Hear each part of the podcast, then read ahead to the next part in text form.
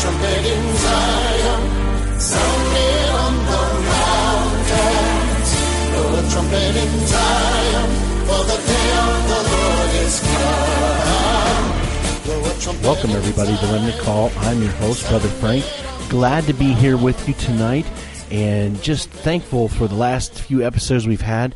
Uh, if you didn't catch last week with Brother uh, Benjamin on the book of Amos, uh, amazing broadcast. And also thank you all who have donated to the Johnson family um, who are packing up everything and they're heading to Panama. The whole family, kids and everything, uh, are going down there and they're going to spread the good news to the people in Panama. And they're selling everything. They're going all in. And I just want to say thank you, Lord, for people like that. If you wanted to donate to the to their family, uh, if you look on our last week's episode, the link is there. And uh, I think so far, last time I checked, they're up to about nineteen hundred dollars.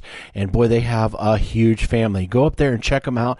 Uh, Uh, their GoFundMe page, and I'll tell you, folks, we need people who are willing to go into the heat of the battle in this hour. And I just want to say, bless the name of the Lord for people like that.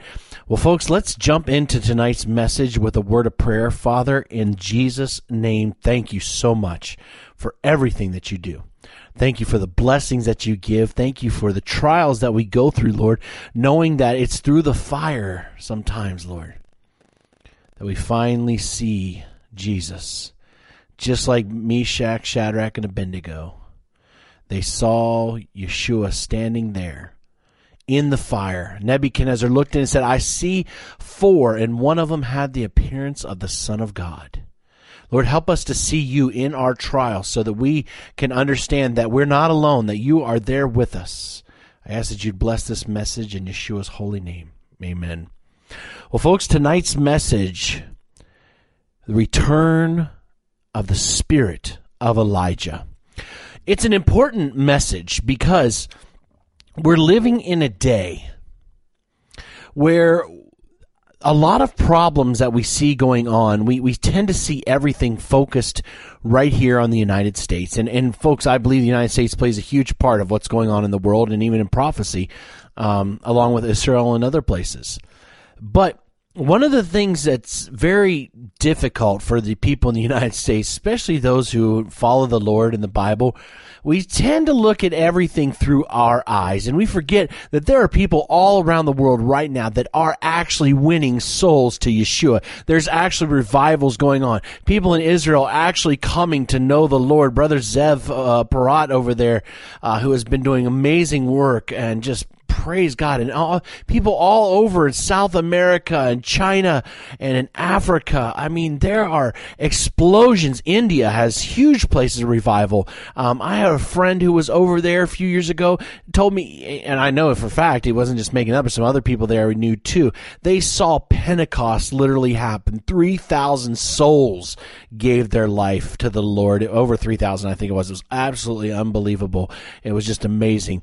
But sometimes we just see only Bible prophecy through the eyes of the United States. And folks, don't forget that you got to read the word. You got to look what's going on all around the world and understand that God has a people everywhere and he has a work for us to do. And so tonight's message about the return of the spirit of Elijah is very, very timely. And so let's jump right in. If you have your Bible, if you jump to Matthew chapter 17, starting in verse 1, and I'm going to begin reading there. After six days, Jesus taketh Peter, James, and John his brother, and bringeth them up into a high mountain apart, and was transfigured before them. And his face did shine as the sun, and his raiment was white as light. And behold, there appeared unto them Moses and Elijah talking with him. Then answered Peter and said unto Jesus, Lord, it is good for us to be here. If thou wilt, let us make here three tabernacles, one for thee, one for Moses, and one for Elijah.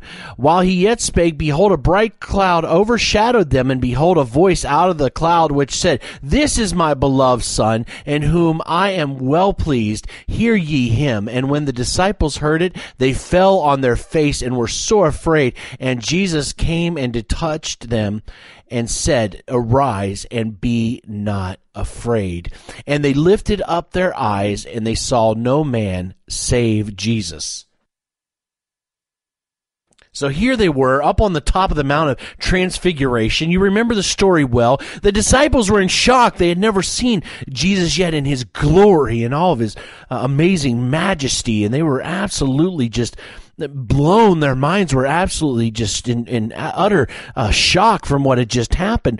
And so out of ignorance, you know, Peter says, well, why don't we make three tabernacles? And, you know, the Heavenly Father wasn't going to be having any of that at that moment. And so he was like, you know, um, no, this is my son. He's the one that I want you to hear right now. Nobody else except my son. And so the father was making it very clear that the only one that we are to be listening to in these hours specifically is our Lord and Savior, Yeshua, Jesus Christ. And so here it comes and his disciples, uh, you know, and so Jesus continues on, and, and, remember, they're in shock, and, and not only are they in shock, but they're kind of confused a little bit too. And so listen to what they actually respond back. And as they came down from the mountain, Jesus charged them, saying, Tell the vision no man until the Son of Man be risen again from the dead. And his disciples asked him, saying, Why then say the scribes that Elijah must first come? That's a legitimate good question. You know, Jesus, why are they, why do the scribes all say to us, hey, Elijah must surely come? Okay. They just saw him on the Mount of Transfiguration. Now they're confused. They don't know what to do. And so Jesus answered and said unto them, Elijah uh, says, um, uh, uh, and Jesus answered and said unto them, Elijah truly shall come uh, shall first come and restore all things. But I say unto you that Elijah is come already, and they knew him not, but have done unto him whatsoever they listed. Likewise also the Son of Man suffered of them. Then the disciples understood that he spoke unto them of John the Baptist.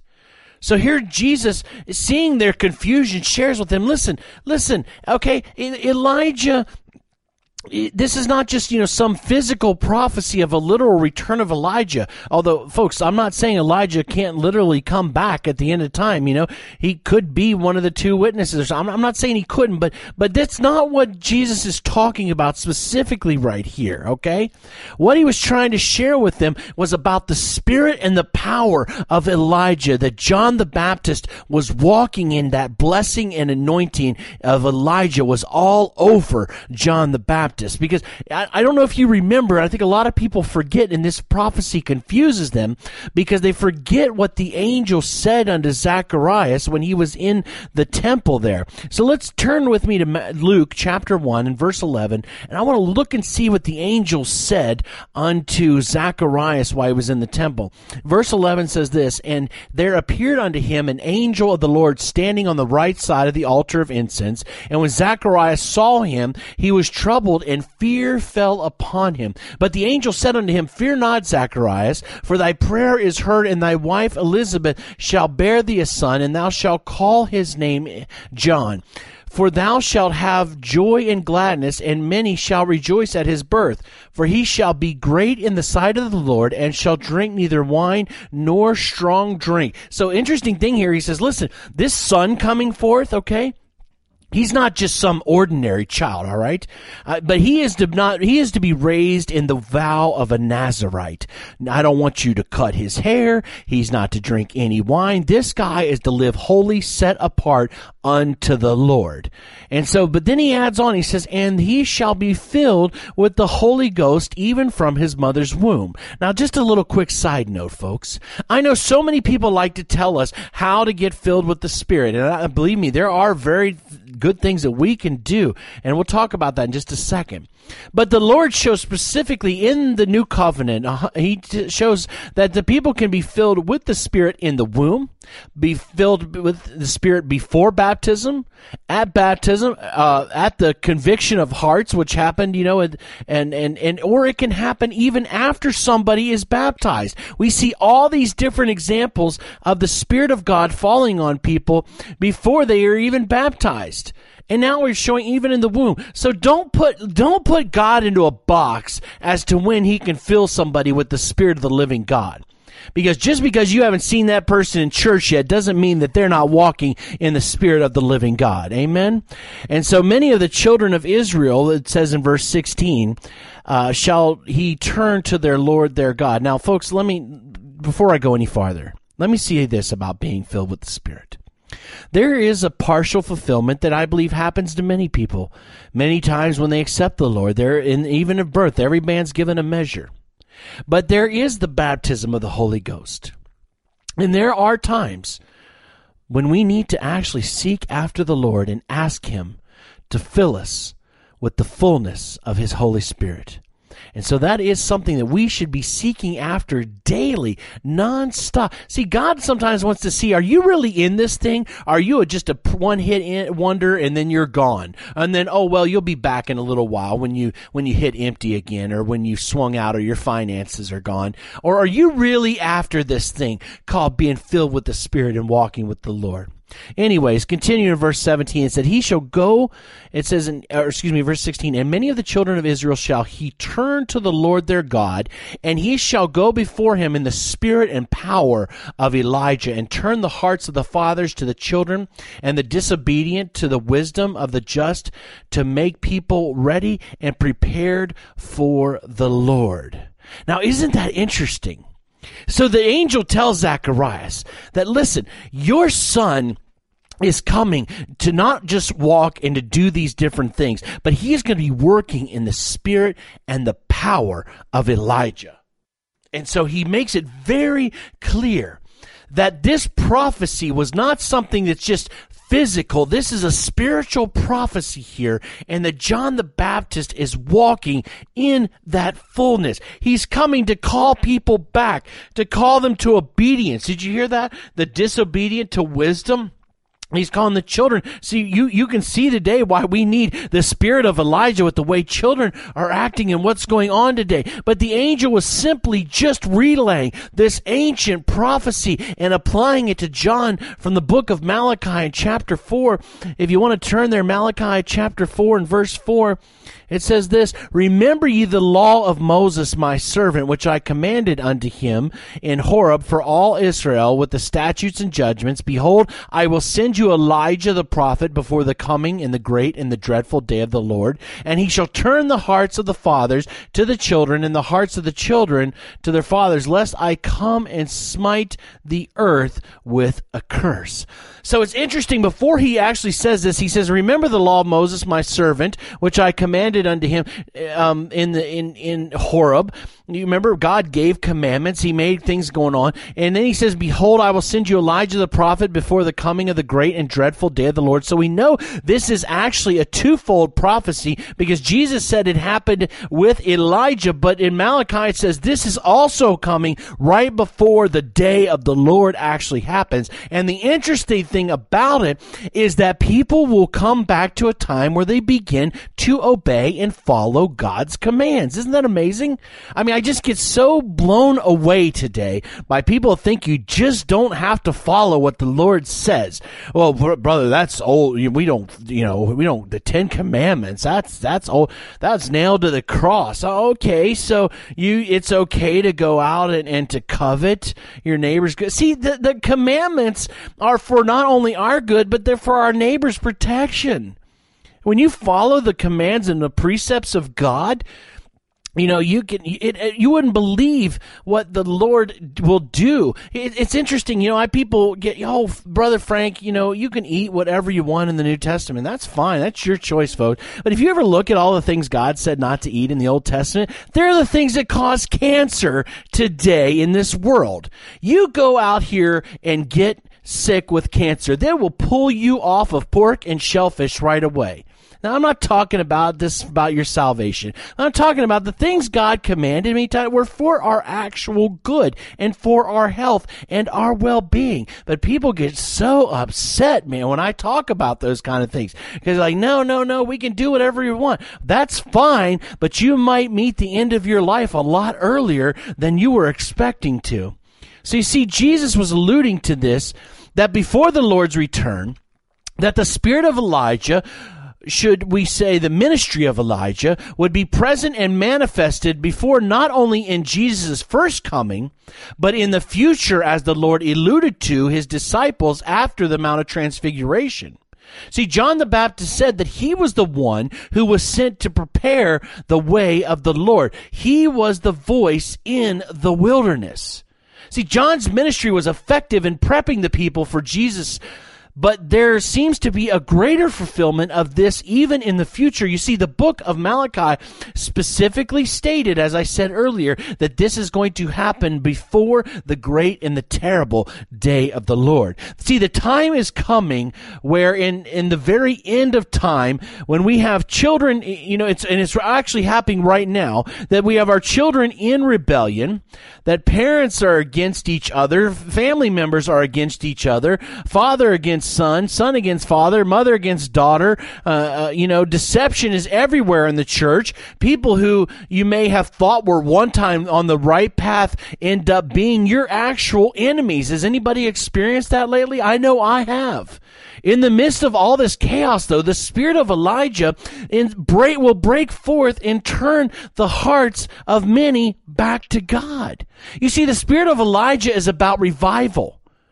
See, when brokenness sets in and repentance comes forth in God's people, hurts begin to get healed and offenses start to be forgiven. You see, there is all this falling apart going on in the world, but that's not the way it's supposed to be amongst God's people. Yes, there will be wheats and tares always in the church the Bible talks about. But you know what? We are, we are to come out of the world. We are to be separate. Touch not the unclean thing. And in the body of Messiah, we are to love and to respect and to care for one another. But see, the spirit of Elijah is not only about revival and repentance, but it's about a call truly to decision, folks. Turn with me to 1 Kings chapter 18. We visited here just briefly a few weeks ago, uh, but we took it a different way. And I want you to look at this again because this right here is talking specifically of this is uh, something I believe it is for this very hour, this very moment that we live in right now. First Kings chapter 18, starting in verse 17. And it came to pass when Ahab saw Elijah that Ahab said unto him, Art thou he that troubleth Israel? And he said, I have not troubled Israel, but thou and thy father's house, in that ye have forsaken the commandment of the Lord, and thou hast followed Baalim. Now therefore send and gather to me all Israel unto Mount Carmel, and the prophets of Baal four hundred and fifty, and the prophets of the groves four hundred, which eat in Jezebel's table. So Ahab sent unto the children of Israel, and gathered the prophets together unto Mount Carmel. So here Elijah comes up to Ahab. He says, You know what? This is enough man, what's going on here is crazy, okay? We're we're going to settle this now once and for all. Get, I want you to go get the prophets of Baal, the prophets of the groves, go get them all together. You can go grab all these backslidden, half-hearted uh, children of Israel that have been involved in this false Baal worship, all these people that have been, you know, messing around, just playing with the Lord, bring them up here, and we're going to settle this once and for all. And so Elijah came to the people and said in verse 21, How long halt ye between two opinions? So imagine Elijah's here, right? He's working in the fullness of the Spirit and the power of Elijah. He is Elijah, and there's an anointing on him from the Lord. And he's looking at the people out there. He's looking at the false prophets of Baal and the groves, and he's looking over here at the half-hearted children of Israel who have been sitting on the fence. And he's looking at straight. He's saying, "How long are you going to sit on the fence? How long halt ye between two decisions?" You think you can sit here and take this Baal worship and take the worship of Yahweh and intermix it together? How long halt ye between two opinions in your life? And then he just breaks it down. He says, listen, let's just make this clear. If the Lord be God, then follow him. But if Baal, then follow him. And the people answered him not a word. Why? Because they knew they were guilty. See, Elijah was calling God's people out because they were so intermingled with this Baal worship. So much lies and deception and intermixing of the true and the false worship together that this new form of religion which had appeared in the land of Israel, a form that says you can have the true and the false together and call it church. You can mix the world with holiness and call it go- godly. You can have God and Baal on the throne at the same time and call it worship. And we bring this reality, folks, truthfully, listen, we bring this reality into our modern day churches, into our homes, into our lives, and we realize that the same thing that was going on back there in Elijah's days is the same thing that's going on in the churches and in homes in the United States uh, today by those who call themselves believers. See, we've been taught for so long in churches that the pastor is the leader of the church instead of Jesus. And as soon as a pastor leaves a church or he messes up or has a fall, the people are completely crushed because they've been taught to rely on a man instead of the man, the only one, the Lord and Savior Jesus. See, we talk so often about Jesus being the head of the churches or the head of our house, but do we actually mean that? You see, if we can't put Jesus as the head of our own lives, how are you ever going to put him as the head in your own church or in your own home fellowship or in your own worship? See, if you can't let him run your life, then how are you going to let him do something else? You see, the spirit of Elijah is a call to each one of us as to who is running our lives, who's leading our walk, who's in charge of our actions. See, so many people today say you can live however you want to live because God made you that way. Therefore, you have no right to deny me my pleasures. God made me this way. And that's fine if that's what you want to believe. But Christ says, if you love me, keep my commandments. See, you can't just go on and do what you want to do and think that you don't have to obey and follow what the Lord says. That's ludicrous. That's madness in life. And so God is asking simply, who is the person running your life? Who is the one that's in charge of the church that you are currently attending? That might be a question you might want to ask your pastor. See, God is trying to get our attention in this last hour so we can be effective for Him to ask us a very simple question Who is the God of our lives? See, God understands. This is the amazing thing, folks. God understands the messes that we get ourselves trapped into. And He knows we get ourselves stuck in ways sometimes that we just cannot simply get out of. And He knows we get hooked on things or, or stuck in our technology or whatever it might be. And He knows we get ourselves trapped and we begin to get in this place and position like we start to wonder, well, can I ever actually get out of this? You know, God didn't wake up to your problem that you're in right now this morning and say, "Oh my, I I, I didn't see that coming." Now, the Lord knew where you were at and knew what was going on, and He's calling out and saying, "Hey, listen, man, stop, stop what you're doing. Who is God in your life?" See, I remember I heard a preacher say one time, "You know, how big is God in your life? Is He big enough to tell you what to wear?" Is he big enough to tell you what to do? Is he big enough to tell you how to walk or how to how to talk to people? Is he big enough to tell you what to watch on TV? Is he big enough to tell you not to watch TV? See, that's the question. How big is God in your life? Because if he's truly God, then whatever he says will be received happily and followed. But God knows the human nature. He knows we get messed up. He knows we get in bad spots. And he's so merciful. And so he continues here on Mount Carmel in verse 23. And, and he says, Let them therefore give us, this is Elijah speaking, two bullocks, and let them choose one bullock for themselves, and cut it in pieces, and lay it on wood, and put no fire under. And I will dress the other bullock, and lay it on wood, and put no fire under and call ye on the name of your gods, and I will call on the name of the Lord, and the God that answered by fire, let him be God. And all the people spoke and said, It is well. So you see, Elijah says, You know what? Fine. That's it. We need to come to a decision. All right, you prophets of Baal, you put your sacrifices up there. All right, go ahead, lay them all out. And I'm going to lay mine out. And not only am I going to lay mine out, but I'm going to pour some water over it. I'm going to pour a whole lot of water over it. And I'm going to drench this whole place. And you know what? The God that answers by fire we're going to let him be God.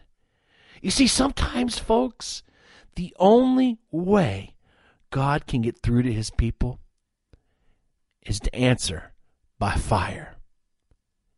You see, sometimes God, we get in this terrible predicaments of this half-hearted, backslidden, whatever it may be, and we get trapped or, or somebody's coming after us or something's happening wrong to us and we, we, so we get in this huge pity party or we get trapped in some sin that we seem to can't get out and we're like, God, how can you help? And the Lord says, you know what? You're so messed up. The only way I can reach you is by answering with fire. Sometimes God has to put us into God situations, God sized situations that only He can deliver us from. And so we're looking like, man, I can't believe all this stuff is going on. I can't believe only all this, I can't seem to get out of it. And folks, you're not going to get out of it, but God will get you out of this if you'll give Him time. I don't know how He's going to get you out, and He might not answer it the way you want to.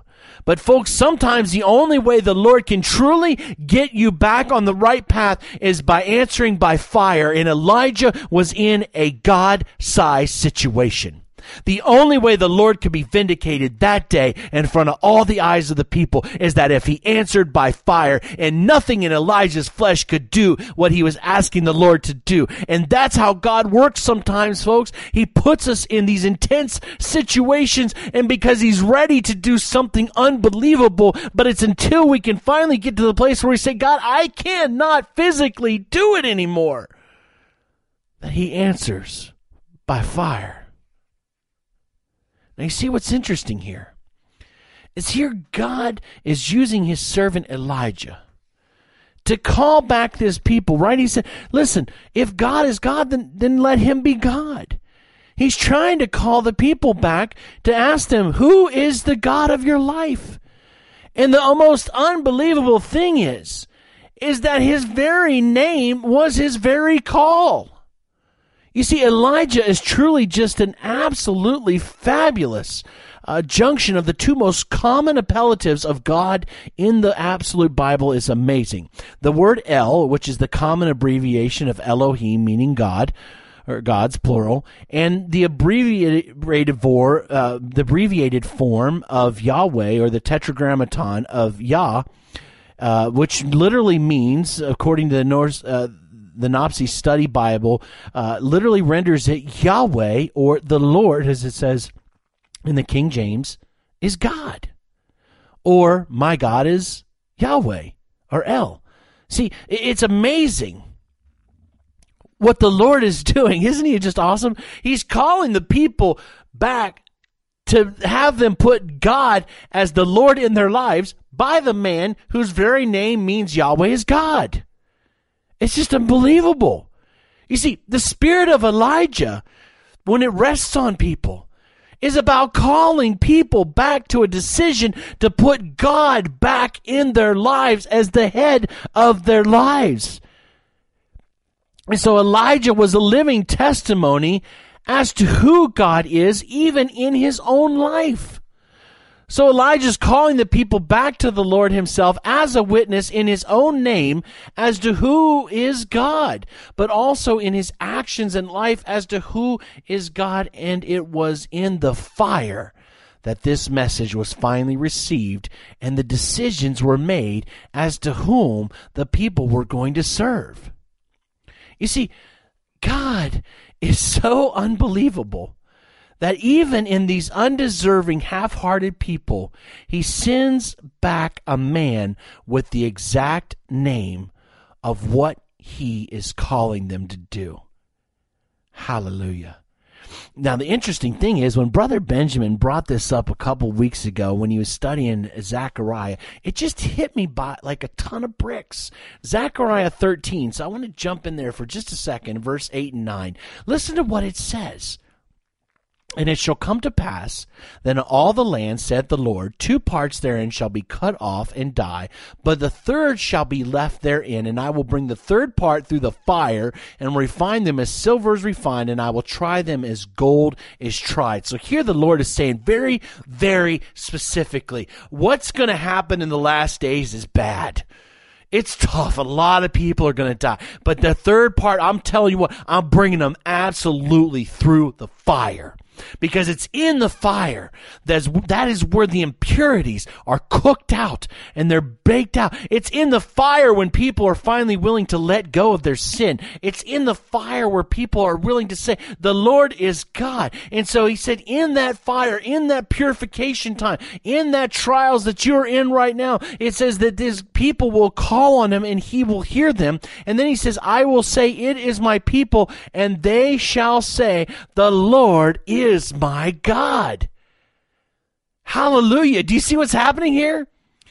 This is all tied in together with the spirit of Elijah working in the last days, calling the people back to decision. And when they get called back to decision in the fire, the Bible says that they call on him and they say that Lord is my God. They're actually shouting out Elijah.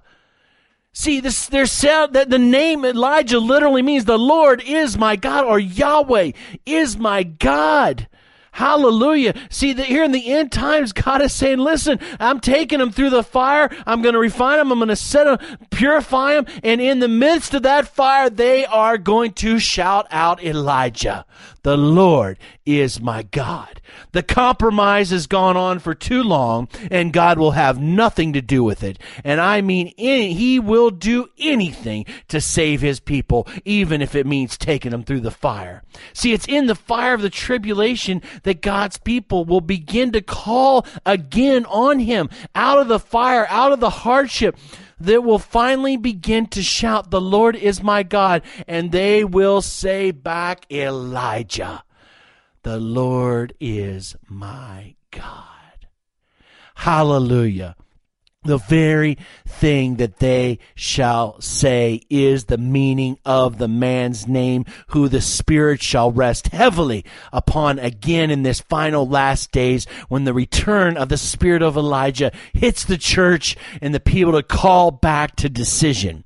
You see, when the church shouts Elijah, folks, when the church shouts the Lord is my God, when God's people and the remnant say the Lord is my God, it is then that the decisions have been made and hearts have been changed and the people say, enough is enough. My trials, I can't take them anymore. I've got to have God back in my life. I don't want anything else except Jesus leading me. I don't want anything else in the church except for the Lord leading. And it's when they begin to shout out that the devil begins to shake because the slaughter of his army is coming very soon, folks. The prophets of Baal will be slaughtered again and will be destroyed from amongst the living when God's people begin to shout out Elijah. The Lord is God. Hallelujah. Hallelujah.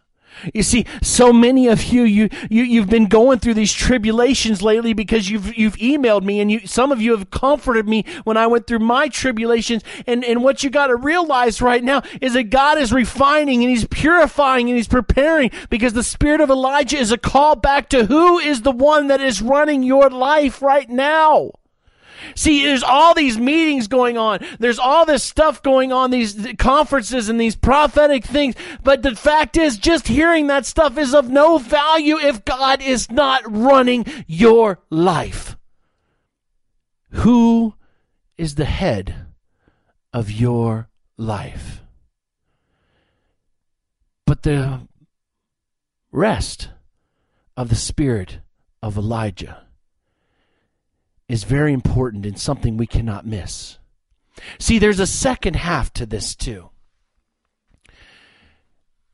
It's the part about making the call. You see, the Bible said specifically, just like Elijah said, or John the Baptist said when he was here on the earth, that he was the voice in the wilderness crying out, Prepare ye the way of the Lord. See, the Lord always prepares his way before he returns.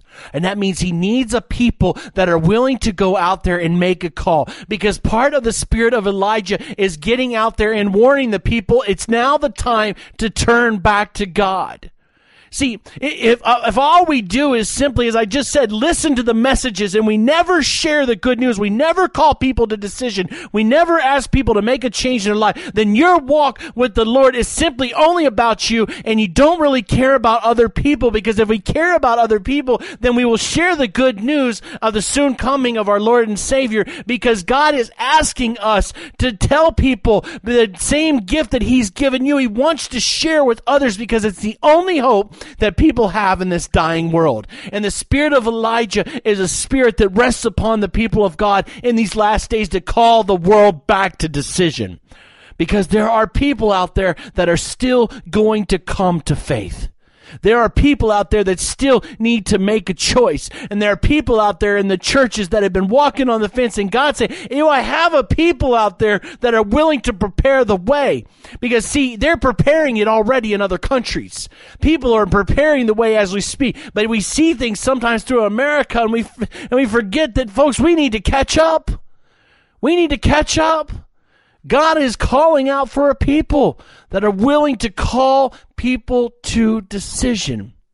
Not in anger, not in strife, not in high mindedness, but in love. See, it was loving for Elijah to get up there and ask them, how long halt ye between two decisions? They tried, see, nothing was, nothing was grabbing their attention in this half-hearted worship they were into. And sometimes God just has to call it out as it is. You know, in the book of Jude, the Lord lays it out so absolutely clearly about the ways we reach certain people, especially, I believe, in these last days, uh, as we're coming to the very end. The Lord says this. This is what He says, and He says, and with some, Jude 20, verse, uh, chapter 20, or excuse me, verse 22, and if some have, have compassion, making a difference, some people we need to just show love to, right? And He says, others say with fear, pulling them out of the fire, hating even the garment spotted by the flesh. Some people just need to be told straight up, man, the path you're heading down is leading you in the wrong direction. Wake up. Wake up. That's what God was doing through the spirit of Elijah. He's calling people back to decision, and he needs people that are willing to be witnesses in these last days. Well, I don't know about you. But I've been through some hardships lately. And I know some of you that have emailed you, you've gone through some pretty tough things too. But folks, I want to tell you right now. And and and and maybe it's not just a trial. Maybe you're in a self-inflicted trial, okay? And trust me, a lot of trials are self-inflicted. Maybe you're trapped in something right now. And maybe you feel like you're just hitting the bottom of the bottom and you don't know if you can ever get out of this. Folks, I'm here to tell you the Lord is going to answer. And sometimes it's by fire. Because it's only in the fire that we are finally willing to let go of what's going wrong in our lives. You see, God doesn't care how bad you've messed up. He was giving opportunity on that mountain that day to absolutely anybody that would hear the word of the Lord. That message wasn't just for the children of Israel. That message was from anybody. If the Lord be God, then let him be God. You see, some of us we get so trapped in our in our failures and and, and thinking we can't move out of this place that we've been in that we begin to only get tunnel vision and, and we start to actually think, well, I, I don't think God can ever deliver me. Folks, I can't, don't ever, don't ever say that about your God. He's, his arm is not too short that it can't save. See, sometimes though it's it's it's not until we're in that point that we hit the very bottom that we will finally look up and say, God, I can't do anymore. I you must come through. See, sometimes we are so stubborn that God has to let us hit the very, very bottom before we will let go of what's going on in this world. But it's at those moments that we begin to cry that He says, I hear. And when he hears, he answers back, filling you with his spirit so that you can cry out, The Lord is God. Folks, we are living in the days of Elijah. And it's time to prepare the way of the Lord. We need to make straight the Lord's paths. And some of us, we've been in some tough times, but it's time today to make the decision. Who is the God in your life? And God is asking you to not put this off any longer. You need to make a decision, folks. We need to make it now. The Lord is coming. Times are going to get bad there are things coming on this earth that you will in no wise be able to handle on your own. But God can, and He will, if you'll let Him. As my wife I mentioned a few weeks ago reminded me in the midst of my trial, why am I not praising the Lord? Thank God that my wife was there to remind me of that truth. Folks, the Lord is calling us tonight by the Spirit and the power of Elijah through his servant that he did the first time. He's calling us back again. Who is God in your life? Well, I'll tell you who the one is in my life. His name is Yeshua HaMashiach, the Son of the Most High, the Ancient of Days. And I don't know about you, but for me and my house, we will serve the Lord. Folks, if you need some help, you need some prayers, I know um, sometimes I've getting, you know, I get a little bit busy. It takes me a while to respond back to email, but please do send me an email that I can pray over them. And I know that many of you pray for me. This is Brother Frank with the Remnant Call saying good night and shalom.